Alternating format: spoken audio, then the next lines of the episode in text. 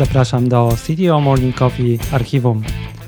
To są nagrania spotkań prowadzonych na Twitter Spaces przez Sebastiana Gębskiego, Wojtka Ptaka i mnie, Tomka Onyszko. Rozmawiamy o technologii, karierze i wszystkim dookoła technical leadership. Jeżeli słuchasz nas jako podcast, zasubskrybuj nas na swojej ulubionej platformie, a jeżeli jesteś na Apple Podcast albo Spotify, pamiętaj, aby wyrazić swoją opinię i przekazać nam komentarz. Te nagrania są niecenzurowane, nieedytowane, prezentujemy Ci je tak, jak zostały nagrane. Możesz też znaleźć na w w w kropka c d o morning kropka coffee i zapisać się na powiadomienia o kolejnych spotkaniach. A teraz po prostu zapraszam.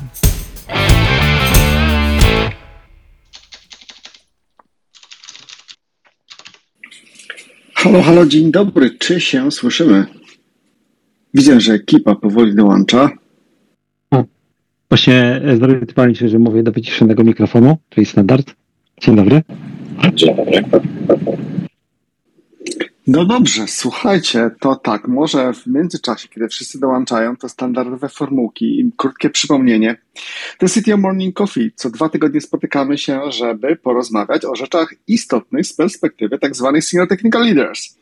Dziś porozmawiamy sobie o bardzo ciekawym temacie, czyli o personal branding, ale oczywiście z perspektywy profesjonalnej, zawodowej.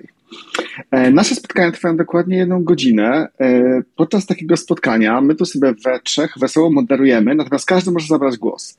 Także używajcie funkcjonalności Twittera do podnoszenia łapek, zadawajcie pytania, dzielcie się swoimi własnymi doświadczeniami.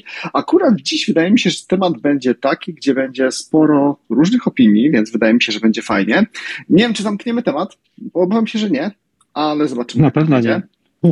Tylko apelujemy do tego, aby w ramach tych naszych dyskusji no, zachowywać pewien poziom profesjonalizmu, wysoki poziom profesjonalizmu, czyli tak, nie robimy osobistych wycieczek po firmach, ludziach. Jeżeli krytykujemy, to krytykujemy jakieś konkretne postawy i zachowania w oderwaniu od osoby czy firmy. E, oprócz tego, tak, można się zapisać na nasze powiadomienia c t o morning kropka coffee. Można też, e, tam znajdziecie informacje na temat nie tylko newslettera, ale również archiwum naszych odcinków w, pod, w formie podcastu, który można odsłuchiwać. A warto się zapisać, bo szykujemy coś bardzo fajnego. E, pojawi się, pojawi się trochę nowe formy, w ramach których będziemy chcieli z Wami sobie rozmawiać i wymieniać opinie. I jeszcze więcej niespodzianek, ale jest trochę zbyt wcześnie, żeby o nich mówić. Czy o czymś zapomniałem? E, odzyskaliśmy konto na Twitterze, więc jeżeli ktoś używa Twittera, to może nas śledzić i pewnie gdzieś tam zaczniemy wypuszczać z niego te ogłoszenia, ale tak, mamy konto na Twitterze. Znowu. Hell yeah, Elon oddał nam konto. Dzięki, Elon. Jesteśmy zobowiązani. Dobrze, słuchajcie, dzisiaj Wojtek, z tego co wiem, jest w pociągu i chyba może go trochę rwać. Więc... Tak, dokładnie. Pozdrawiam z Pendolino, więc y, m, mogę być taki on-off troszeczkę. Ale teraz się dobrze słuchać, to słuchaj, może zacznę wobec tego od przepytywania ciebie. E, co to jest ten personal brand z twojej perspektywy? Czy to jest w ogóle coś, czym powinniśmy się zajmować? Jaką on pełni rolę? Dlaczego warto się tym zainteresować? Chyba go urwało w tym Pendolino. No dobra, Tomek, A... dajesz. Personal brand z twojej perspektywy. Ja akurat mam proste zadanie, bo nagrałem kiedyś nawet odcinek na ten temat, nie? E, e, w ramach podcastu, który gdzieś tam kiedyś robiłem e, i może do niego wrócę. Wiesz co, tak, e, z mojej perspektywy e, to, to jest taka rzecz, którą e, w taki czy inny sposób i tak mamy, nie? Czyli to jest, e, jakiś personal brand masz. Teraz jest pytanie tylko, czy nim zarządzasz, czy nie i na ile świadomie go kształtujesz, a na ile go świadomie nie kształtujesz, nie? E, i ten brand się tworzy e, organicznie, nie? Czyli wiesz, e, tym, co, tym, co robisz, tym, czym, co pokazujesz na zewnątrz i ludzie jakiś, jakiś tam obraz tworzą. A, e, ale warto według mnie od któregoś przynajmniej poziomu a, tego, co robisz, to zadbać też o to, żeby e, przynajmniej trochę świadomie kształtować, jak cię widzą, żeby cię widzieli, czy żebyś miał brand tam, gdzie chcesz na przykład, nie? Więc tak, ja uważam, że to jest coś, co każdy powinien w ten lub inny sposób trochę ogarnąć dla siebie. Teraz pytanie, w jaki sposób i do jakiego stopnia, tak? Bo to jest jeszcze funkcja celu, który chcesz tym osiągnąć. No właśnie, ale to tak personal brand to można rozumieć jako to po prostu, jaką ludzie mają na, to, na, twój, ten, ten, na twój temat opinię. Czy ci, którzy z tobą pracują, ci, którzy widzieli jest, jakieś efekty twojej pracy? To, jest to, ktoś to ładnie ujął, że to jest to, co mówią o tobie, jak cię nie ma w pokoju, nie? Mhm, okej. Okay. No właśnie, to czy to wobec tego nie jest jakiś efekt uboczny naszej pracy? Czy to nie jest tak, że jeżeli w to, jak powiedziałeś, inwestujemy, to czy przypadkiem nie tworzymy jakiejś kreacji i ta kreacja czy nie zaczyna być czymś sztucznym? Bo ty, ja spotkałem część ludzi, dlaczego pytam w ten sposób? Ja spotkałem część ludzi, którzy właśnie mają taką opinię, że e, jeżeli zaczynamy do tego przykładać zbyt dużą uwagę, to zaczyna być przerost formy nad treścią. Czyli zaczynamy fejkować, zaczynamy być nieprawdziwi. Wiesz co, to znaczy, to tak jak powiedziałem, to znaczy ty brand, czy każdy z nas brand, personal brand ma tak czy inaczej, bo to jest dokładnie to, co mówisz, tym co robisz, jak działasz i tak dalej, tego gdzieś tam tworzysz, nie? Eee, mówię, suma moich doświadczeń pokazuje, że bardzo tym zarządzić z różnych powodów, możemy potem o tym porozmawiać, nie? Eee, teraz jest pytanie dokładnie, jaką wagę do tego przykładasz, nie? No bo jaki i kiedyś do mnie przyszedł ktoś w firmie nawet po jakiś tam mentoring, a, i miał właśnie pytanie na temat, jak podejść do takiego czegoś, no to ja miałem do niego pierwsze pytanie, ok, ale to teraz idź na tydzień i wróć z odpowiedzią, co ty chcesz tym tak naprawdę osiągnąć akurat w tym momencie, nie? E, I chyba to jest, e, to wtedy przekłada się na to, co mówisz, nie? No bo albo e, chcesz osiągnąć to, żeby po prostu, e, nie wiem, był, żebyś był trochę widoczny, albo żeby ludzie kojarzyli cię z konkretnym tematem. To jest też ciekawym tematem, możemy go potem gdzieś sobie skolejkować, bo personal brand może ci pomóc na przykład dobrze kierowany wytworzyć zapotrzebowanie na twoją pracę w przyszłości, nie? Mhm. No, taki tam e, nawet już case konkretny znam, mogę opowiedzieć. E, no to więc to jest pytanie potem o tą funkcję celu, bo jak ta funkcja celu jest taka, żeby o tobie słyszano, no to może pójść to też sideways, nie? Łukasz do nas dołączył jako speaker. Łukasz. Zapraszamy. Cześć, cześć wszystkim. To słuchajcie, pierwszą tą, pierwszą część fajnie, Sebastian, powiedziałeś o autentyczności, bo jest tak, że już od jakiegoś czasu, jak mówimy o personal brandingu, to pojawiają się różne, tak jak się popatrzymy na propozycje technik, innych rzeczy, żeby mówić, żeby o tobie mówiono, bez takiej funkcji, funkcji celu albo nakierowane mocno na cel zarobkowy. I to, co Tomek też fajnie wspomniał, o właśnie tym, jak do tego podchodzimy, jak sobie to układamy i że każdy to ma. I ze swoich doświadczeń ta autentyczność jest chyba najbardziej kluczową rzeczą, bo jeżeli chcemy to potem utrzymywać spójnie ze sobą, to będzie to najprościej być po prostu, być po prostu sobą przy przekazywaniu tego. Zawsze pytanie jest, w jakiej formie chcesz to budować, czy chcesz być widoczny online'owo, czy w jakimś konkretnej e, społeczności, w jakim miejscu, więc trzeba popatrzeć, że tutaj to jest jak trochę jak ze zwykłym marketingiem, zwykłą sprzedażą, że trzeba się zastanowić właśnie, gdzie i po co koncentrujemy swoje wysiłki. Okej. Okay. Jeszcze Łukasz przyszedł do jak, no. nie? E, bo to, to jest prawda, nie? Że jest, e... Dobrze jest, jak już w ogóle zaczynasz o tym myśleć świadomie. Mówię, bez żadnego wysiłku i tak każdy sobie go tworzy, nie? Ale jak zaczynasz to tworzyć świadomie, no to już jest potem pytanie, jak nie rozgrabniać się na drobne, nie? No bo możesz mieć brand w wielu miejscach. Mhm. Ale to powyliczajmy, bądźmy explicit, jakby powyliczajmy, po co, po co ten brand budujemy, bo tak, ja, ja znam takie powody. Po pierwsze dla własnej satysfakcji, czyli z niskich pobudek, nie? Nie, ego. Niektórzy, dokładnie ego, niektórzy mają, jak to się czasami mówi, parcie na szkło. Okej, okay, no możemy, nie wiem, krytykować, czy mówić, czy to dobrze, czy źle, whatever, ale na pewno po to, żeby, żeby ludzie chcieli z nami pracować. I nasi wewnętrzni ludzie, bo nie, wiadomo, sukces przyciąga innych, więc tym sukcesem też trzeba się na przykład gdzieś pochwalić, a więc z takich powodów. E, również e, jako część employer brandingu i tu wchodzimy taki bardzo tricky topic, czyli powiązanie naszego brandu osobistego na przykład z brandem naszej organizacji czy naszego produktu, ale to możemy też zaparkować. Możemy budować brand na przykład dla headhunterów, czyli żeby nas wyławiano. Żeby uczynić to po prostu łatwiejszym, żebyśmy, jak to się mówi, to stand out in the crowd, żebyśmy bardziej wyróżniali się w, w stosunku do innych potencjalnych kandydatów na podobne pozycje. A jakie jeszcze powody? Czy jeszcze jakieś inne powody znacie? Jakieś inne powody widzicie? Wiesz co? Jestem wariacie. A, wiesz co? Zwiększanie, bo jak powiedziałeś o headhunterach, zwiększanie swojej wartości dla potencjalnych pracodawców lub klientów. Tak, wspomniałeś klientów, zapomniałem o klientach, bardzo dobry punkt. Mhm. Tomek? E, ja mam taki punkt, znaczy y, to jest coś, co wiąże kilka rzeczy, które wy powiedzieliście, bo dla mnie to jest też kwestia tego właśnie jeden e, generowania opportunities, jak ja to mówię, czyli tworzenie sobie szans, nie? Dlaczego? Jeżeli e, jeżeli dobrze to tym zarządzisz, to krótko mówiąc twój brand po, pomaga ci w tym, żebyś, e, żeby trafiały do ciebie takie szanse, jakie chcesz, albo nawet nie takie, jakie chcesz, ale różne, nie? I potem możesz je wybierać na różne sposoby. Ale też właśnie kreowanie tego na przykład, co chcesz robić, nie? Czyli okej, okay, jestem tu, chcę przejść tam. Jeżeli mamy jakąś substancję, to żeby tam przejść, no to ludzie muszą się dowiedzieć, ja to w ogóle robię, nie?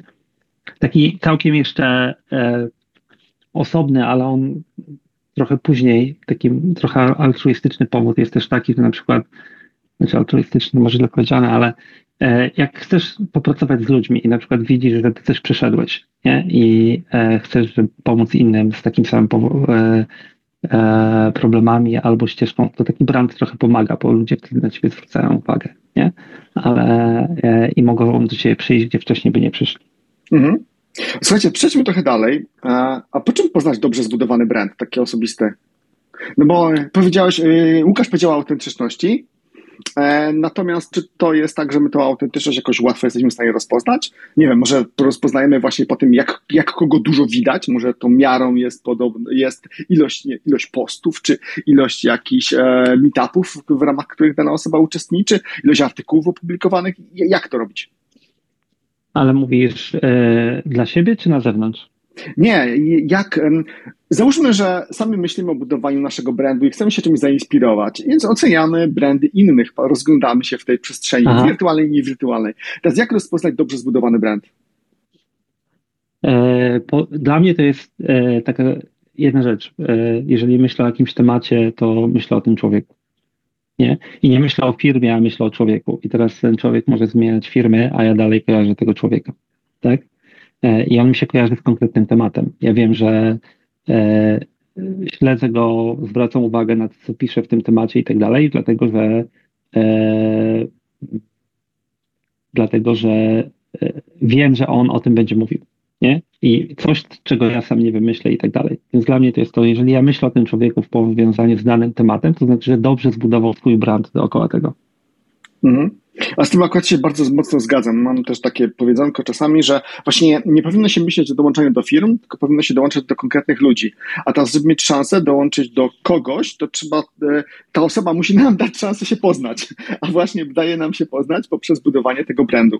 Mhm. Dobra. Czy ktoś jeszcze tutaj ma coś do dodania odnośnie dobrze, dobrze zbudowanych brandów? Znaczy, może nie chodźmy po jakichś konkretnych ludziach, nie dawajmy przykładów, ale jak rozpoznać dobrze zbudowany brand? To jest bardzo fascynujący temat.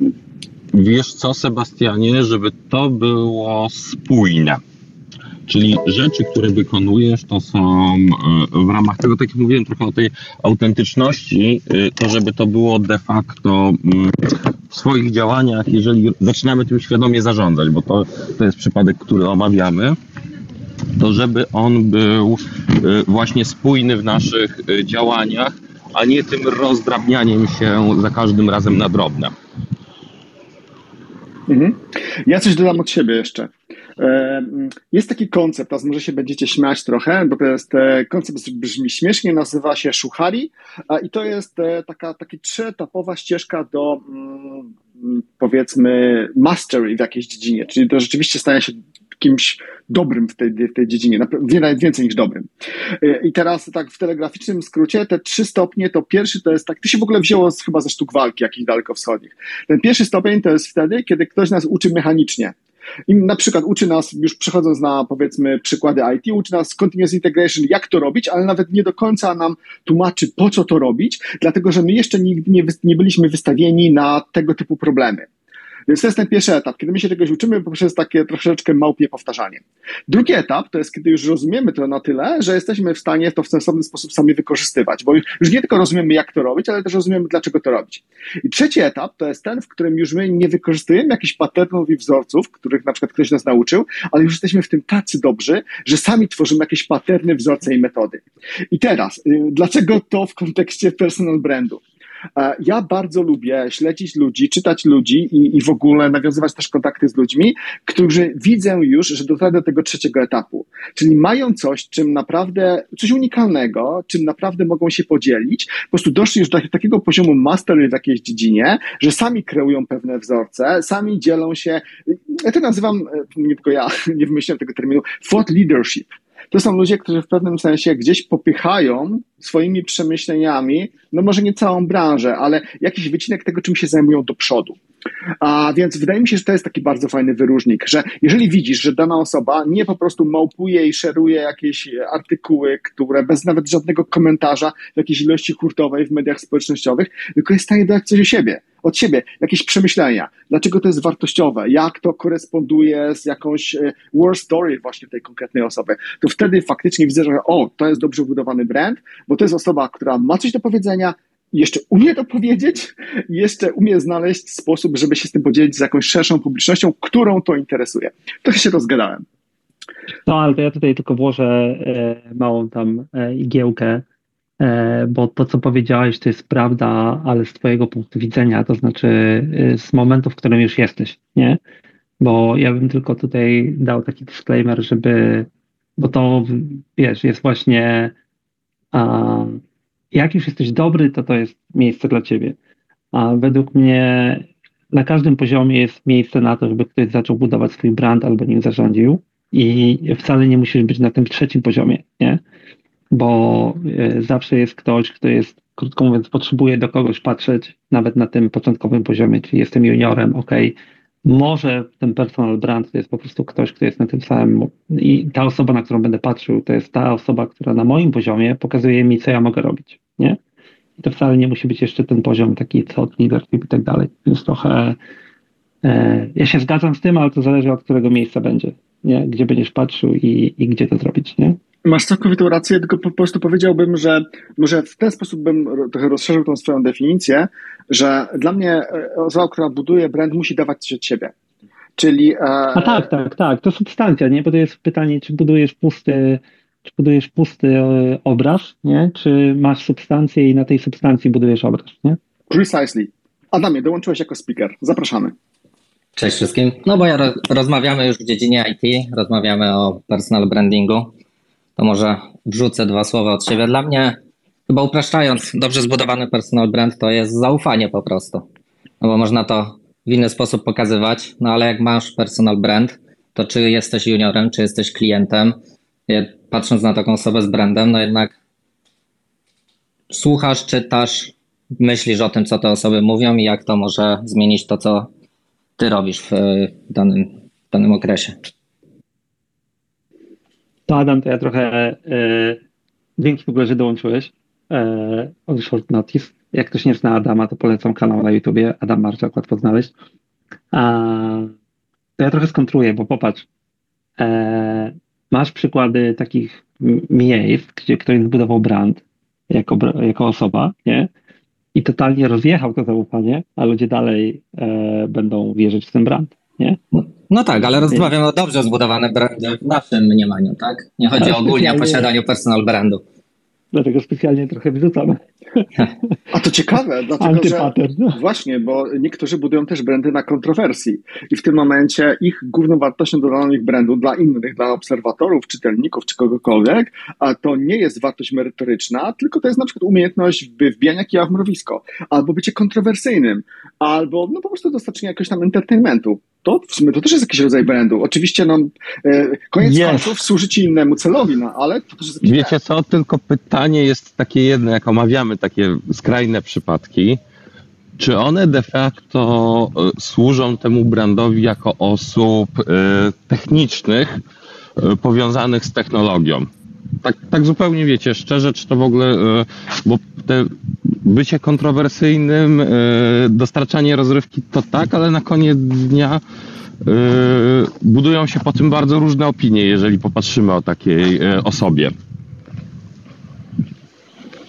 No to już się pytanie o funkcję celu, nie?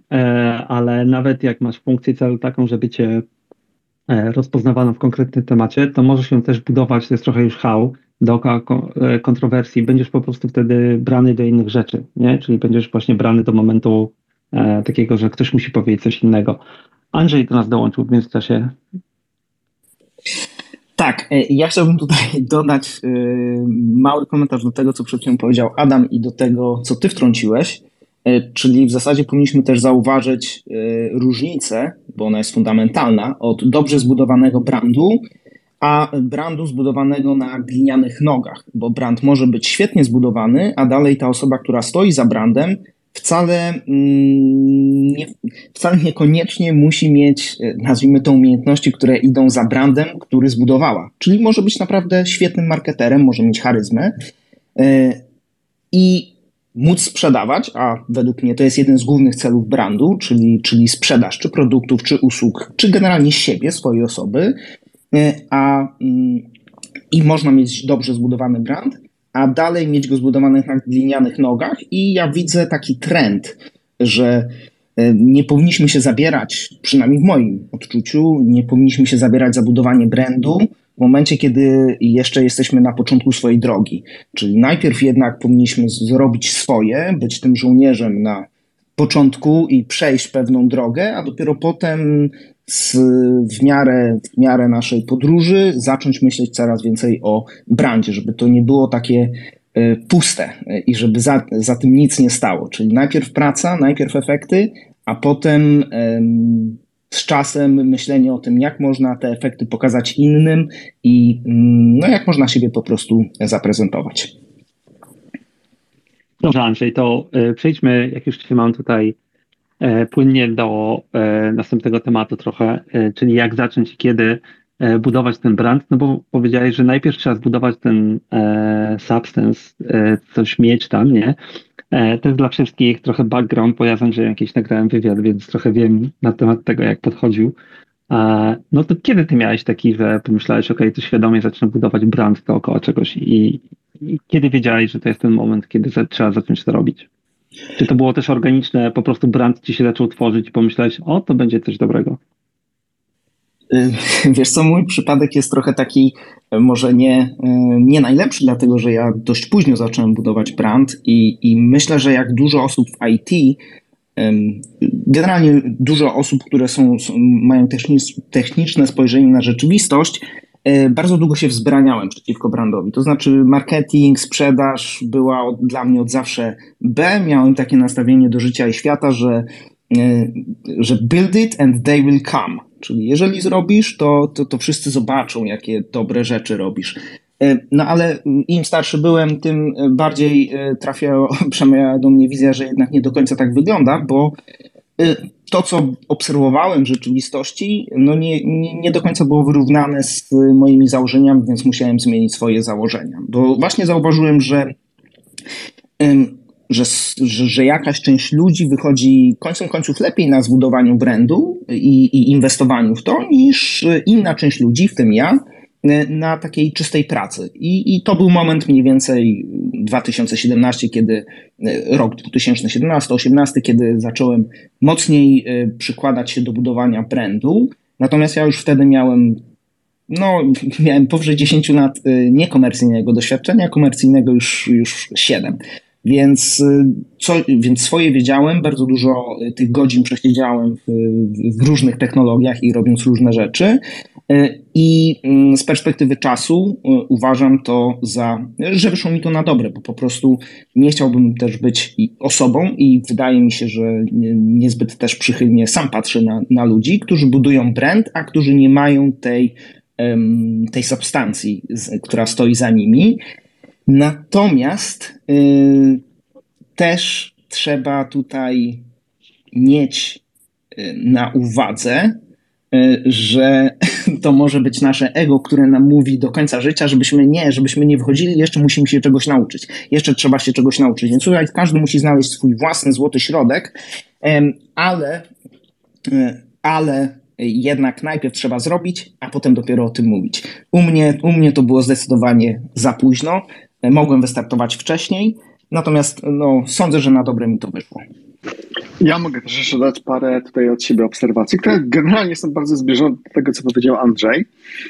U mnie to było tak, że generalnie się mocno wiąże z odcinkiem, który już nagraliśmy swego czasu, bo my kiedyś nagraliśmy odcinek o sprzedaży. Jeżeli ktoś go jeszcze nie przesłuchał, to gorąco go polecam. My nagraliśmy odcinek o sprzedaży, ale tej sprzedaży również w kontekście sprzedaży swojej osoby, na przykład konkretnie w celu awansu. A więc ja się nauczyłem stosunkowo szybko, że nie ma znaczenia, że dobrze coś robisz, jeżeli nie umiesz tego pokazać, no to sorry, będziesz z tego powodu cierpieć. To jest taka, to jest, to był taki pierwszy wniosek i wtedy czułem, nie nazywam tego brandem, albo to nie jest tak, że zrobiłem z tego pełną jakąś inicjatywę, tylko dodałem to jako pewnego rodzaju wymiar pracy. Czyli oprócz tego, że jest jakaś dobrze wykonana robota, to jeszcze teraz trzeba umieć jako efekt uboczny ją sprzedać. Całkowicie się zgadzam, że musi być ten substance, natomiast u mnie też to wyszło akurat na tyle naturalnie, że robiliśmy dobre rzeczy i nawet sam zespół czasami czuł się trochę niedowartościowany, że strona biznesowa umie się tym pochwalić, umie z tego zrobić sukces na poziomie całej organizacji, a ta strona techniczna nie zawsze. I wtedy to był taki moment, kiedy zrobiłem taki mały step in i stwierdziłem, że pomogę. Taka anegdotka, jeden z członków zespołu mi kiedyś powiedział, może teraz to trochę przekręcę, ale bardzo mnie to rozbawiło i jest to ze mną już chyba ponad dziesięć lat, że ty wiesz co, Sebastian, technicznie to my byśmy sobie bez ciebie pewnie poradzili, ale kurczę, marketingowo to byśmy leżeli i kwiczeli, także to mnie rozbawiło, takie, że tak powiem, docenienie mojego kunsztu inżynierskiego w sposób, w sposób bardzo bezpośredni. Jeżeli chodzi jeszcze, bo, bo nasze oryginalne pytanie było właśnie o to, jak zacząć. A więc ja kiedy myślę o tym personal brandzie, to przede wszystkim bardzo lubię wracać do takiego konceptu hedgehog concept, czyli jeżeli ktoś ma się zainteresować tym, co my robimy, to, to też powinniśmy całkiem nieźle zdefiniować, czego można od nas oczekiwać, czyli Jaki, jaka jest ta unikalna wartość dodana, którą możemy dać, w czym my się specjalizujemy, o czym my będziemy mówić, o czym będziemy pisać, co, o czym będzie można u nas właśnie poczytać, czy posłuchać, czy jeżeli pozycjonujemy siebie jako eksperta, to w ramach jakiej dziedziny, czyli takie trochę zdefiniowanie, wymyślenie tego swojego hedgehog koncept, a uważam, że jest bardzo ważne i to się bardzo mocno wiąże z tym audience'em, do którego chcemy dotrzeć. No bo ten brand buduje się bardzo wielowymiarowo. To nie jest tylko i wyłącznie to, co my robimy i to, co widzą ludzie, którzy fizycznie przebywają w tym samym pomieszczeniu, ale to jest też to, co my publikujemy na przykład online. To jest to, w jakich miejscach my zabieramy głos, w jakich miejscach my się pojawiamy, w jakich miejscach my właśnie coś konkretnego prezentujemy. I teraz zastanowienie się nad tym stosunkowo wcześnie, po to, żeby ten brand był w miarę sfokusowany, uważam, że jest dobrym sposobem na rozpoczęcie. Bo jeżeli nie, może się okazać, że podchodzimy do tego zbyt chaotycznie i po prostu nie będziemy mieli efektów. To plus jeden, bo to jest trochę to, o co mówiłem na początku, żeby odpowiedzieć sobie, co chcesz z tego wyciągnąć, nie? Bo ważniejsze nawet od tego według mnie, co robisz, to jest, to jest czego nie robisz. Nie?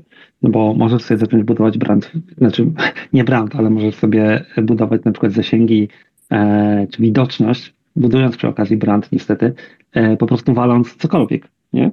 E, albo będąc śmieszny, albo właśnie na kontrowersji. Tylko pytanie, czy to do, dokłada do twojej funkcji celu. E, ja akurat jeszcze, e, znaczy z tych rzeczy jak zacząć tutaj e, Adam, e, Łukasz, Kuba i Andrzej pewnie mają coś do powiedzenia, ale e, według mnie taki, też z mojej perspektywy, a, że to, czego unikać, to jest rozpraszanie się na wiele rzeczy, nie? Bo wszyscy starają się być wszędzie w tej chwili, a to jest złe, bo to jest bardziej e, długi termin, jeden kanał albo dwa kanały, ale generalnie jakaś aktywność, która e, kontrybuje do tego e, i może jak, wtedy jak zacząć czego nie robić, to nie patrzeć na żadne statystyki, nie? E, bo ludzie się zaczynają, to jest niestety to, co nas otacza, nie? Że jak patrzysz, no to ludzie się chwalą tam vanity metrics, takimi pod tytułem zasięgi, kliki, lajki i tak dalej, a to demotywuje, nie? Więc generalnie robić swoje, wiedzieć do kogo piszesz, e, pomyśleć o tej osobie, e, faktycznie tutaj przydaje, przydaje się jakieś podstawy marketingu pod tytułem zrozumienie, że tak naprawdę rozmawiasz z osobą, która ma jakiś problem albo coś chce się dowiedzieć, to co ty jej dajesz, nie? I unikanie e, tych, którym nie chcesz tego dawać. Czy... Jeszcze tylko powiem z mojej strony, jeśli chodzi o to budowanie brandu, to czasami, chyba w I T to często widać, że osoby najpierw zaczynają od czegoś, w sensie coś robią, jakąś wartość dodają, czy to blogują, czy wideo, czy szkolenia robią. a później ten brand sam się zaczyna budować, więc warto, żeby nie przeoczyć tego momentu, kiedy może jednak warto go trochę bardziej już popychać i budować, ale tak jak Tomek powiedziałeś, że czego nie robić, no, no na pewno trzeba mieć to coś, co chcesz robić i tą wartość dodaną. Przy czym ja też zawsze byłem fanem try, fast, try fast, fail fast, czy jak to tam ludzie nazywają. W skrócie spróbuj, jak nie wyjdzie, spróbuj coś innego. Ja na przykład na początku zacząłem sobie blogować przykładowo, to Łukasz Kałużny na pewno pamięta, bo mnie trochę popychał kolanem w, w danym kierunku. Ostatecznie stwierdziłem, że ja nie lubię pisać po prostu, nie, nie lubię blogować, pisać i gdzieś tam w pewnym momencie stwierdziłem, a może jednak wideo zrobię, tak jakby, ale nie było zatem nic związane z personal brandem, po prostu lubiłem szkolić i stwierdziłem, że sobie będę szkolić online, a gdzieś to tam samo się zaczęło robić po jakimś czasie. Bardzo dobre punkty. Ja bym tylko dodał jedną rzecz, że jak będziecie na początku eksperymentować, próbujcie różnych form, ale w tym próbowaniu różnych form skupiajcie się też na tym, żeby dawać sobie szansę dostania feedbacku. Bo jeżeli po prostu jakoś to będziecie robić, ale tego feedbacku nie będzie, to no nic nie będzie tych waszych eksperymentów korygować. A ważne jest to, że być może na samym początku po prostu mówicie o tym, co was interesuje, ale stosunkowo szybko trzeba zmienić tą optykę na to, że to jednak musi interesować też kogoś innego, no bo musi być ten audience, dla którego to jest relevantne. Bez tego ten wasz brand będzie szedł w jakąś pustą przestrzeń. E, także trzeba troszeczkę umieć wejść w buty tych osób, które, no musi być jakaś grupa osób, które po prostu oczekują tego, tego, tego message'u gdzieś tam od was. Także danie sobie szansy na taki feedback jest bardzo fajne, dlatego czasami ten live audience albo włączenie jakichś mechanizmów, czy to na przykład na blogu, czy to, to jakichś tam podcastów, nagrań, czegokolwiek, czy to zaczęcie od konferencji, gdzie pojawiacie się on-site, a nie tylko i wyłącznie mówicie coś z jakiegoś nagrania, z jakiegoś odtworzenia, to może zrobić dużą różnicę i też da wam takiego kopa do przodu. Wtedy, wtedy zobaczycie, że kurczę, ten inwestment rzeczywiście może się opłacić. Dobra, to ja dodam jeszcze, jak mówimy o nierobieniu, to o dwóch naszych problemach ego, które są, potrafią być, e, zabijać całą przyjemność. E, pierwszy to jest perfekcjonizm, bo e, będziemy, w szczególności jak zaczynamy, ja pamiętam jak zaczynałem, chce się doszlifować, ma się ciągle wątpliwości, et cetera. Najlepiej oddać komuś zaufanemu do przeczytania, zobaczenia, e, przesłuchania, whatever, w jakiej formie to mm, robimy. I dania sobie to, co Sebastian powiedział, tej e, szansy na feedback. Lepiej to po prostu wypychać, nie, e, nie przejmować się aż tak perfekcjonizmem tego, co e, robimy, bo to będzie nas blokować. E, I druga rzecz, która gdzieś tam po drodze już padła dzisiaj, e, to jest to, że ja jeszcze muszę się douczyć. I to jest troszeczkę też e, walczenie z tym e, impostor syndromem, tym syndromem oszustwa. To jest też mega istotne, bo zawsze ktoś będzie od ciebie lepszy, będzie wiedział więcej, ale zazwyczaj jeżeli zaczynasz wychodzić, dzielić się wiedzą, zaczynasz budować ten personal brand, jest bardzo duża grupa osób, która wie mniej od ciebie i będzie im to pomagało, będzie to rozwijało, będzie budowało po tamtej stronie twojej, twojej grupy docelowej, tego co robisz, będzie budowało jakąś wartość i zaufanie. Ja tutaj e, wrzucę do tego, co Łukasz powiedział, to jest bardzo ciekawa obserwacja, bo e, czy ten impostor syndrom, to się muszę douczyć, to tak, ale e, bo posiada, znaczy substancja musi być, nie? Ale posiadanie brandu nie zawsze oznacza, że jesteś ekspertem w danej dziedzinie, nie? Może jesteś tym, kto potrafi połączyć kropki. E, I to była taka obserwacja, że e, jak ja dołączyłem lata temu do programu M V P, niektórzy z kolegów jeszcze tam są z Microsoftu, to wszyscy się spodziewali, że M V P to są eksperci. A czasami to byli ludzie, którzy po prostu poświęcali czas e, i zbudowali sobie e, brand takich ludzi, którzy potrafią znaleźć kogoś, kto odpowie, albo znają odpowiedź, bo już ją wcześniej gdzieś znaleźli. Nie? E, I wcale to nie był, bo to jest jeszcze kwestia, i może do tego przyjdziemy właśnie, e, co się składa na taki personal brand, bo eks, bycie ekspertem jest jednym ze składników. Nie? W I T oczywiście mamy to posunięte do ekstremum, bo potrzeby na to, ok, ja muszę wiedzieć i tak dalej, i tak dalej, ale to wcale nie musi być to, to ten core. Oczywiście dobrze jest właśnie wiedzieć, co potrafisz i, i jak już go budujesz, to nie budować go dookoła tego, czego nie potrafisz, nie? Ale tak.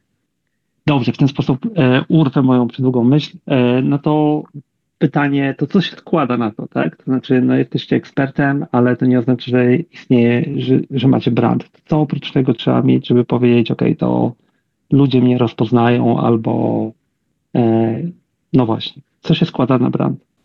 Czyli ja myślę o projektowaniu brandu albo o, o, o jakimś świadomym hodowaniu brandu, słówko hodowanie gdzieś tam też się pojawiło, to kilka rzeczy mi się pojawia w głowie. Po pierwsze, ten hedgehog koncept, czyli jakiś gdzieś tagline, coś, co nas charakteryzuje nasz brand, czyli jak my byśmy chcieli, żeby nas jedną linijką ktoś opisał w momencie, kiedy już ten brand na przykład osiągniemy.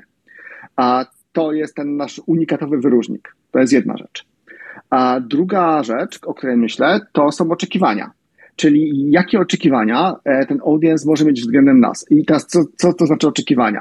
Gdzie my się pojawiamy? Co, co my publikujemy? W jakiej formie można nas zobaczyć? W jakiej formie można się dowiedzieć, co my robimy? W jakiej formie można od nas pozyskać jakąś wiedzę? To jest w pewnym sensie, na przykład to, że się C T O Morning Coffee pojawia co dwa tygodnie, to jest pewnego rodzaju oczekiwanie, czy, czy też czy jakiś, nasz, jakiś nasz commitment. Te oczekiwania się wiążą z kanałami. Czyli właśnie w jakich kanałach my ten nasz brand pokazujemy, czy w jakich kanałach my coś udostępniamy, a, y, publikujemy, dzielimy się czymś. A, I teraz z, z tymi kanałami jeszcze na koniec końców dochodzi jakaś forma.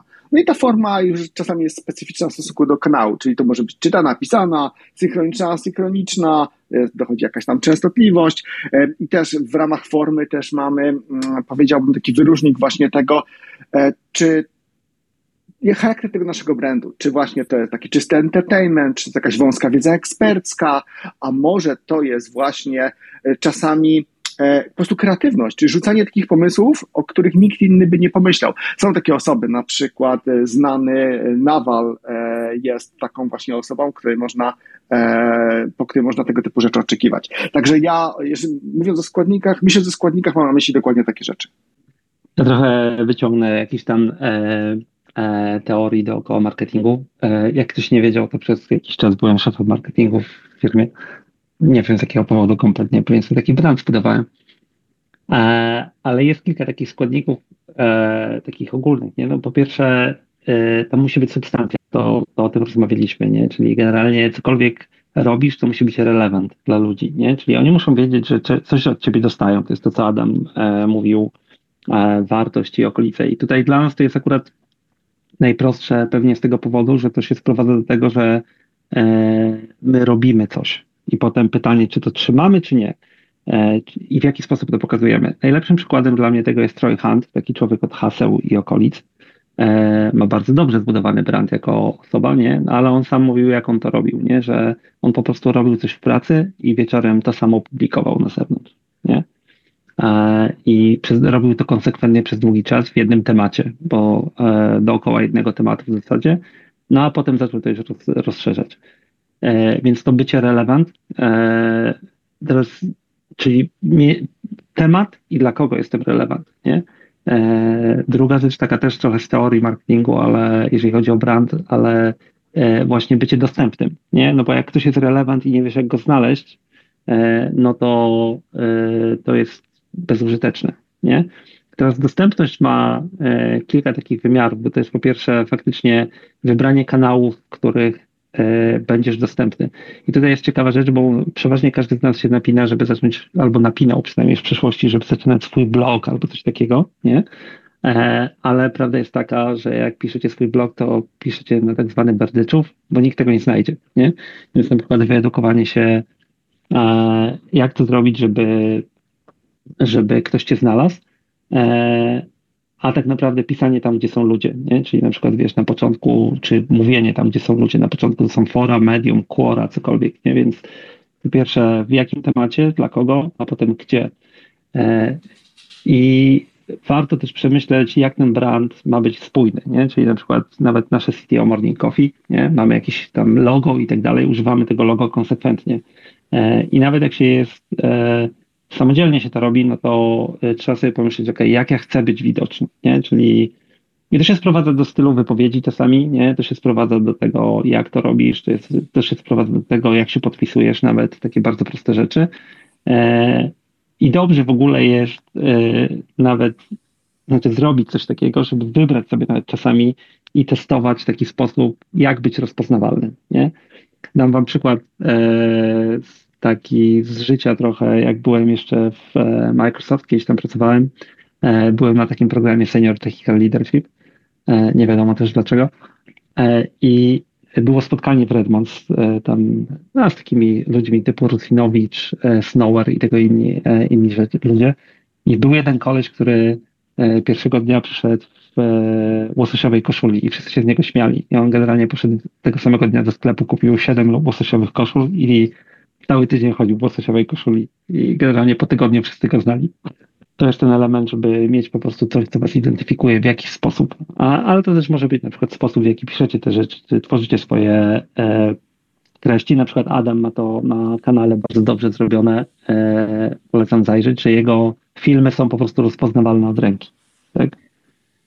Ja jeszcze dodam, bo rozmawiamy trochę o marketingu. Weszliśmy od e, czym jest personal brand, ale jak już jesteśmy na marketingu, ja zawsze mówię, że no wiadomo, te follow wszystkie, które się dostaje na social media, czy to subskrypcje na YouTubie, czy, czy R S S-y, czy coś, to jest tak naprawdę obietnica trochę, no bo ludzie nie followują cię, bo napisałeś już fajny post, bo oni już go znaleźli i go zobaczyli, czy obejrzeli wideo.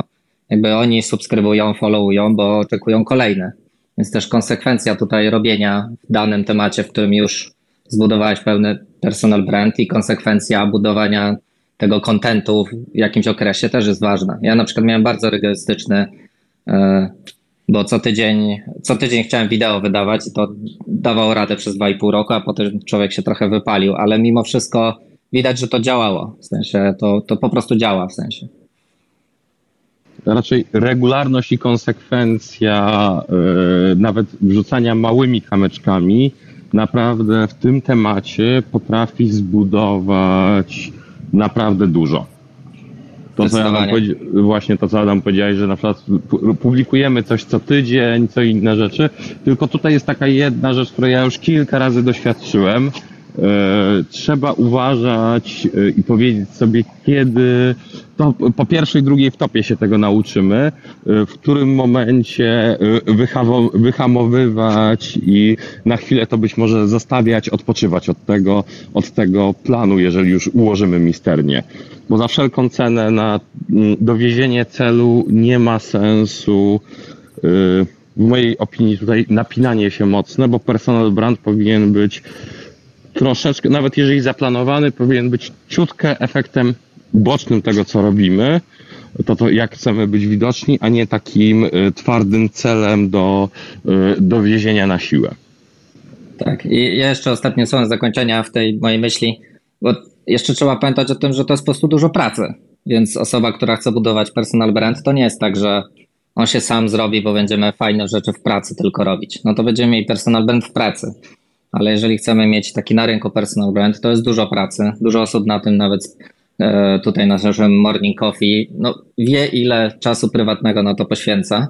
Ja się wiele razy spotkałem, że ktoś podchodził do mnie i mówił, no ja też bym chciał tak jak ty, po prostu wrzucasz piętnaście minut wideo i masz takie zasięgi. Tylko raczej nikt nie wie, że to zajmowało na przykład pięćdziesiąt godzin każdego tygodnia na tworzenie. Więc to jest naprawdę dużo pracy. Więc jak ktoś zawsze mówi, że ktoś nie ma motywacji, to ja zawsze na to odpowiadam, że wiecie, jak jest motywacja. Motywacja jest pierwszy miesiąc, dwa, trzy, a potem to już jest tylko dyscyplina i to po prostu trzeba siadać, robić, choćby się nie chciało, choćby po prostu ten, wiadomo, żeby się nie wypalić oczywiście, ale jednak jest pewna konsekwencja swoich działań, które już, jak już zaczniemy to robić. Tutaj, ja dodam... tutaj... Dobra, to Tomek idź i ja też dodam. Dobrze, to ja tylko dodam, bo do tego, co Łukasz powiedział i do tego, co Adam e, to się gdzieś tam wiąże, bo e, Adam wcześniej mówił, że budowanie personal brandu, czy w ogóle budowanie brandu, to jest budowanie oczekiwań, nie? Łukasz mówił o odpoczynku i tak dalej. Ja przyznaję szczerze, że ja na przykład e, tworząc na przykład swój newsletter, to robię takie oczekiwanie, że nie zawsze będę pisał, nie? E, I to też jest część tego, że po prostu robisz to, okej, okay, jak mam coś do powiedzenia, to napiszę. Ale też się zmieniłem w, w trakcie, nie? Więc e, to budowanie oczekiwań to tak, a e, co do tego, co Adam powiedziałeś, jest taki wpis jednego człowieka, który też zbudował bardzo dobry e, personal brand, który się nazywa Only Intrinsic Motivation Lasts. nie? Czyli tylko wewnętrzna motywacja jest w stanie być utrzymana w, długi, w długim okresie czasu, więc te zewnętrzne lajki i tak dalej, to, to cię nie utrzyma. Andrzej. Tak, to do czego ty powiedziałeś, to się zgadzam. Ta motywacja musi być wewnętrzna, musimy widzieć wewnętrznie cel tego, co robimy, bo jeżeli nie będziemy tego widzieć, to nie będziemy mieć czasu na to, i teraz przejście do tego, co mówił Adam, i chciałbym to jeszcze podkreślić, że to wymaga bardzo dużo czasu, że filmik na, filmik na YouTube, który trwa dziesięć minut, jeżeli jest dobrze zrobiony, jeżeli jest dobrze zedytowany, jeżeli tam się osoba...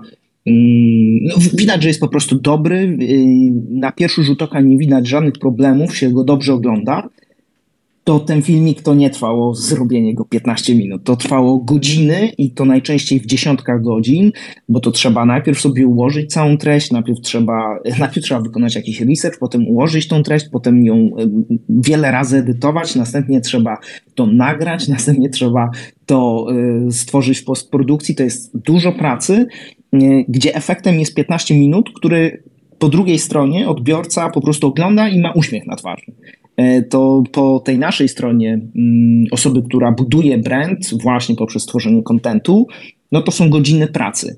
I nie chodzi mi tutaj, żeby odstraszać ludzi, po prostu trzeba wiedzieć, w co się, w co się pakujemy i ten, ta wewnętrzna motywacja tutaj bardzo, bardzo pomaga, bo wtedy nie mamy nastawienia na to, że o, ten filmik to zażre i będziemy mieć tysiąc nowych followersów, tylko po prostu będziemy wiedzieć, że zrobiliśmy dobrą robotę i idziemy do kolejnego filmiku, czy postu, czy, czy czegokolwiek.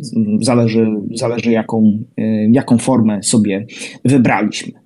Natomiast no, ta wewnętrzna motywacja jest tutaj ważna. A jeszcze dodam, Tomek, ja jednak wolałbym mieć założenie i tą obietnicę, że wypuszczasz, wypuszczasz regularnie. Ja, ja lubię twój mailing.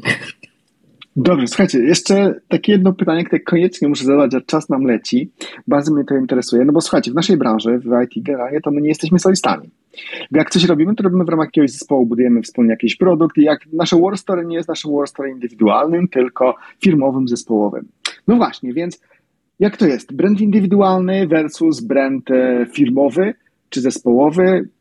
Budować wspólnie, czy rozdzielać, czy to się w ogóle da rozdzielić, czy tu macie jakieś dobre praktyki, czy tu macie jakieś porady? Wiesz co, Sebastian, to zależy, czy to jest twoja firma, czy jesteś tylko pracownikiem. To jest, to jest dla mnie takie clue całego. Jeżeli to jest twoja firma, to będziesz ze sobą, jesteś gdzieś, masz mniej udziały, jesteś współwłaścicielem, to ten brand tak czy siak będzie do ciebie przyklejony. A jeżeli jesteś pracownikiem, to jest to, co powiedział Tomek, że idziemy za ludźmi, czyli że ktoś jest ekspertem w danej dziedzinie i idziemy za nim, a nie za firmą, w której pracuje. Można takie, przez, teraz przez ten employer branding, który był przez ostatnich parę lat, można zobaczyć osoby, które były de facto, ich personal brandy były dziełem de facto marketingu w firmie, w której pracowali. I de facto sami nie definiowali, tylko w ramach pracy budowali ten brand firmowy, który na przykład przy zmianie pracy zupełnie, zupełnie gasł i było widać, że to nie była ich inwencja. Więc trzeba sobie to z mojej perspektywy po prostu powiedzieć to, co tej funkcji celu, co na początku powiedzieliśmy, po co to y, robimy. Y, I dla mnie ja zawsze starałem się tą część y, działań marketingowych, które były w firmie, które były pokazywanie się z firmą, zawsze oddzielać od tego, co robię prywatnie, żeby mieć do tego swoją własną przestrzeń niezaburzoną. Wiesz co, to wejdę trochę w polemikę, dlatego że są firmy, które całkiem nieźle prowadzą tak zwany engineering brand i one go prowadzą czasami, czasami tak, że to nie prowadzą P R-owcy, czy to nie prowadzą marketingowcy, tylko prowadzą sami inżynierowie. A, I jest sporo osób, które wyrosły trochę, ich, ich personal brandy wyrosły trochę jako alumni pewnego rodzaju firmy. Czyli oni robili teraz, uwaga, nadużyję takiego słowa, które się pojawia w nagłówkach prasowych, w pewnych legendarnych projektach brały udział, czy w pewnych legendarnych pro, produktach na jakichś wczesnych fazach, gdzie działy się jakieś magiczne rzeczy, które czasami nawet definiowały tę branżę w pewnym sensie, I te osoby zadbały też o to, żeby to podkreślić, żeby to pokazać, zabłysły, a potem już tylko umiejętnie pokierowały, nawet po wyjściu z tej firmy, swoją karierą. Czyli ja bym powiedział, że ten brand firmy, ten brand projektu im pomógł, ale to było również dlatego, że ten brand był prowadzony właśnie po inżyniersku, w języku inżynierskim, przez inżynierów, przez grupę dobrze rozumiejących się, się, się razem ludzi. Tomek, coś chciałeś dodać? Tak, bo e, według mnie, e, ja akurat mam takie doświadczenie, że i byłem w firmach, i prowadziłem firmę, nie? To jest trochę e, ten e, inaczej. E, świadomie lub nieświadomie, ja pewnie jakiś tam brand, nie wiem jaki, ale budowałem też pewnie wcześniej i w trakcie. E, To się nie wyklucza, nie? To znaczy, to jest tylko kwestia właśnie w tej chwili, może nawet, ja, ja nie byłem tak świadomy wtedy, ale to, to się nie wyklucza. Dlaczego? Bo y, bycie w firmie potencjalnie daje ci y, niezłą trampolinę, nie? I to jeszcze zależy, jaka firma. Ale wiesz, ja byłem w Microsoftie i częścią tego, co kiedyś, y, tylko okej, okay, ja tam robiłem coś przed, ale nawet jak byłem w Microsoftie, to jak o tym pomyślisz, to y, możesz użyć takiej firmy jak Microsoft do naprawdę dobrej trampoliny, trzymając to, co Sebastian powiedział, czyli e, możesz sobie budować e, swój brand jako inżynier, e, po prostu merytorycznie będąc dobrym, ale jednocześnie używając też brandu Microsoftu, na przykład, czy firmy jakiejkolwiek, do tego, żeby e, to zamplifikować, nie? E, czyli podbić, też dobrze myśląc, po co to robisz dla firmy, i nawet czasami, jeżeli jesteś tego mocno świadomy, to możesz o tym porozmawiać w firmie. Na pewno takim antypattern, jeżeli chodzi o brand firmowy versus osobisty, jest, wiesz, zostanie tam wojownikiem firmy, nie? Czyli e, walczenie z przeciwnikami, e, tak, Microsoft versus Linux, nie wiem, cokolwiek, e, ale wiesz, bycie takim marketing warrior dla firmy, e, ale to się nie wyklucza, nie? E, jeżeli nawet pracujesz gdzieś, bo, bo to jest, jeżeli ty budujesz swój brand, używając firmy jako potencjalnego amplifikatora tego wzmacniacza, sorry, to, e, to to ci tylko pomoże, tak? Całkiem się to faktycznie zmienia potem, jak, e, może nie całkiem, ale to jest do, do przemyślenia, jak na przykład właśnie masz swoją firmę, no ja miałem przez długi czas, e, gdzie ja po prostu e, też celowo poświęciłem budowanie swojego na budowanie firmowego, nie? Ale w ramach firmy też mieliśmy takie podejście, że postanowiliśmy po prostu pomóc e, kilku ludziom zbudować to e, i też wprost im powiedzieliśmy, słuchajcie, my będziemy was budować jako osoby, e, dlatego że wy macie tą merytorykę, trzeba pomóc wam się pokazać, tak? E, I to też to jasno powiedziane i, i dobrze zarządzone, to według mnie to się nie wyklucza, aczkolwiek nawet jak wchodzisz w taki układ z firmą, to tutaj bardzo mocno bym pilnował tego, żeby Z, z osobistego e, punktu widzenia, żeby nie zostać takim właśnie marketing warrior, nie? Czyli e, żeby to nie weszło za głęboko.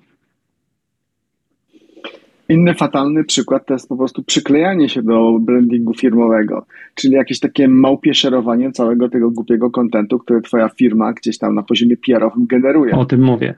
To jest e, po prostu straszne i to jest w ten sposób ludzie tak naprawdę marnują. No bo ktoś bardzo fajnie powiedział e, właśnie, że e, jeżeli chodzi o to budowanie brandu, to, to jest trochę jak z zaufaniem.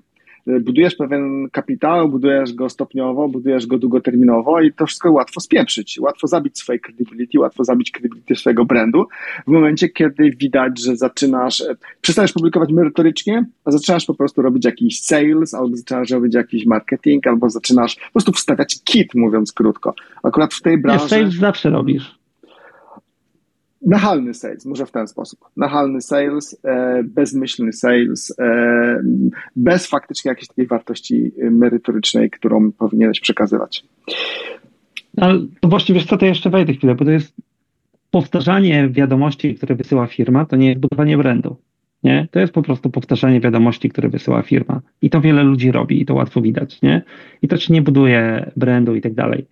Możesz, będąc w firmie, budować sobie brand też jako ty, jako osoba. I teraz jest tylko pytanie, kiedy, czy nie za bardzo go przykleisz do tożsamości tej firmy, nie? Czyli generalnie, wiesz, e, masz coś do powiedzenia, ale generalnie jak wchodzisz w e, polemikę, to używasz niestety, znaczy idziesz w tą stronę, że tylko to, gdzie jestem w tej chwili, e, jest e, dobre, nie? Albo jest poprawne. Dlaczego? Bo firmy się zmieniają, nie? Oczywiście można przykleić brand na stałe do firmy, e, patrz Mark Russinovich w tej chwili, nie? E, ja, ale on też to pewnie może zmienić, ale wątpię, żeby chciał zmienić. Taki przykład na przykład z polskiego e, świadka akurat sportu, jeżeli ktoś pamięta, taki był e, koszykarz Maciej Zieliński, nie? I on przykleił swój brand do jednego konkretnego klubu, nie? No ale e, robiąc to też e, uciął sobie możliwości, bo powiedział, e, nie będę grał w innym klubie, nie?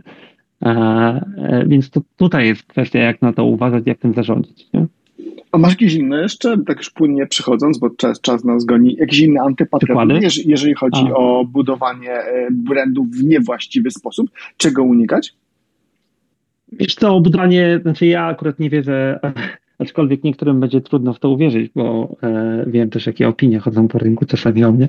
Ja nie wierzę w budowanie na antypaternach takich w ogóle, czyli na kontrowersji, krytykowaniu i tak dalej. To jest krótkoterminowa strategia, aczkolwiek może być bardzo e, e, łatwa do zrobienia, nie? E, jest kilka takich antypaternów, generalnie wiesz, e, budowanie pod, pod zasięgi czy metryki, nie?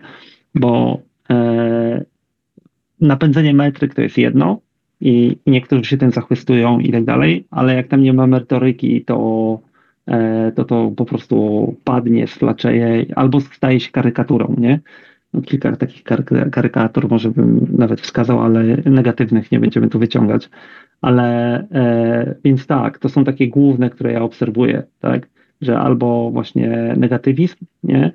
E, albo e, bycie karykaturą samego siebie, no albo budowanie brandu dookoła czegoś, co jest e, kompletnie destruktywne, nie? I ja trafiłem na kilka ciemnych zakamarków YouTube'a czy internetu, gdzie ludzie, wiesz, e, budują brandy dookoła zachowań, które niszczą ich życie, e, no i tego na pewno bym nikomu nie polecał. Mhm. Ja bym wskazał kilka rzeczy. Pierwsze to jest budowanie brandów w sposób bardzo chaotyczny, czyli właśnie bez próby znalezienia czegoś unikalnego, co nas identyfikuje.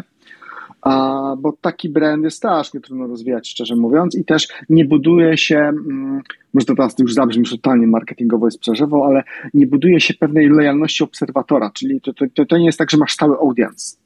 A, I to może być problem. Druga taka rzecz, która mnie osobiście bardzo irytuje, to jest, to są ludzie, którzy budują brand w całości w oparciu o teorię. A, czyli nie dzielą się jakimiś swoimi praktycznymi dokonaniami, jakimiś e, spostrzeżeniami z okopów, a, tylko próbują przekazać w, e, coś, co gdzieś już wyczytali u kogoś innego, bez dotknięcia tego fizycznie. To jest straszne, to jest jakiś, jakaś mania dzisiejszych czasów. Ma to kilka, a, jest kilka słów, kilka określeń na opisywanie tego. Kiedyś nawet Taleb o tym pisał trochę, ale już może nie będę się tutaj rozwijał. A trzecia, trzecia takie spostrzeżenie, albo trzecia taka negatywna rzecz, którą widzę, może ona nie do końca jest antypaternem, ale e, o tym chyba też ktoś dzisiaj już wspomniał. E, mamy tak, że mamy ten nasz impostor syndrom i są ludzie, akurat znam naprawdę wiele takich osób, którzy robią fascynujące rzeczy na co dzień. Rzeczy, o których inni chcieliby posłuchać. Tylko że na przykład oni te rzeczy robią już dziesięć lat. I te rzeczy są dla nich tak oklepane, że oni nie widzą już w nich nic fascynującego, więc w sumie nie widzą do końca, o czym ja mógłbym tutaj opowiedzieć, czym ja mógłbym się podzielić, bo to jest już dla nich po prostu chleb codzienny. A więc próbowałem kilka takich osób wyciągać i powiedzieć im, że słuchaj, kurczę, na przykład pracujesz z petabajtami danych, no ludzie nie mają tego komfortu, zajmujesz się problemami, o których, które dla innych ludzi są wirtualne, które, o których inni ludzie tylko i właśnie, właśnie czytają w internecie. Oni strasznie chcieliby wiedzieć, jak te problemy rozwiązujesz, ale jednak ludzie mają, bardzo mocno to siedzi gdzieś tam w psychice i, i ludzie mają ten problem z wyjściem, żeby się tym swoją unikalność, unikalną wartością daną podzielić. Może kiedyś zrobimy odcinek na temat impostor syndrom. Ja tylko chciałem dodać do tego jednej części, którą powiedziałeś, że, że to musi być budowane dookoła czegoś, na czym jesteś hands-on, nie? I tutaj trochę kończę, niekoniecznie, tylko jeżeli robisz to też wprost i jesteś właśnie dookoła tego budujesz, bo ja znam takiego jednego człowieka, którego śledzę faktycznie, nie? I ja go śledzę tylko dlatego, że ja wiem, że on robi bardzo dobry curated content tak zwany, nie? Czyli ja wiem, że on nie wkłada tam swoich rzeczy, ale y, to, w jaki sposób robi ten curated content, to ja wiem, że jak ja go śledzę, to dookoła tego tematu on na pewno będzie wrzucał dobre linki, dobre artykuły i tak dalej, nie? I się okazuje, że on dookoła tego zbudował sobie brand i e, to też mu jakoś tam w karierze pomaga i tak dalej, nie?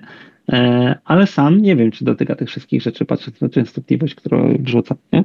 To jest fajny wyjątek. Innym wyjątkiem, o którym bym wspomniał, jest Balaji Srinivasan, bo to jest osoba, która po prostu jest niesamowitym idea creatorem. W sensie on jest w stanie rzucić tyle różnych pomysłów, które nikomu innemu nie przyszłyby do głowy, że to jest przerażające. I teraz masz świadomość tego, że siedemdziesiąt procent z nich, no to jest totalny krab, w sensie on po prostu generuje te pomysły i teraz trzeba umieć je odfiltrować, ale właśnie te pozostałe trzydzieści procent, o kurczę, coś w tym jest. Tu jest akurat, wiesz, to jest, to jest, to jest ciekawy przykład Balaji, jeszcze kilka innych osób, bo teraz tak, ja się zgadzam z tym, co powiedziałeś, tylko dlaczego to jest ciekawy przykład, bo on się akurat mocno przywiązał do jednej idei ostatnio, nie? I to jest tak, że on już niestety w tej chwili nie może robić pomysłów, które są w kontrze tej jego idei, bez wywrócenia swojego brandu całego, więc to jest właśnie ten przykład, gdzie przypinasz się do czegoś, no ale okej, jest w tym konsekwentny przynajmniej, nie? Moi drodzy, godzina wybiła, mamy dziewiąta trzydzieści. Super fajnie się rozmawiało. Wielkie dzięki za udział, aktywny udział, za dzielenie się swoimi spostrzeżeniami. Nie wydaje mi się, żebyśmy wyczerpali temat, ale było fajnie. E, póki co, e, wszystkim wam miłego piątku, miłego weekendu.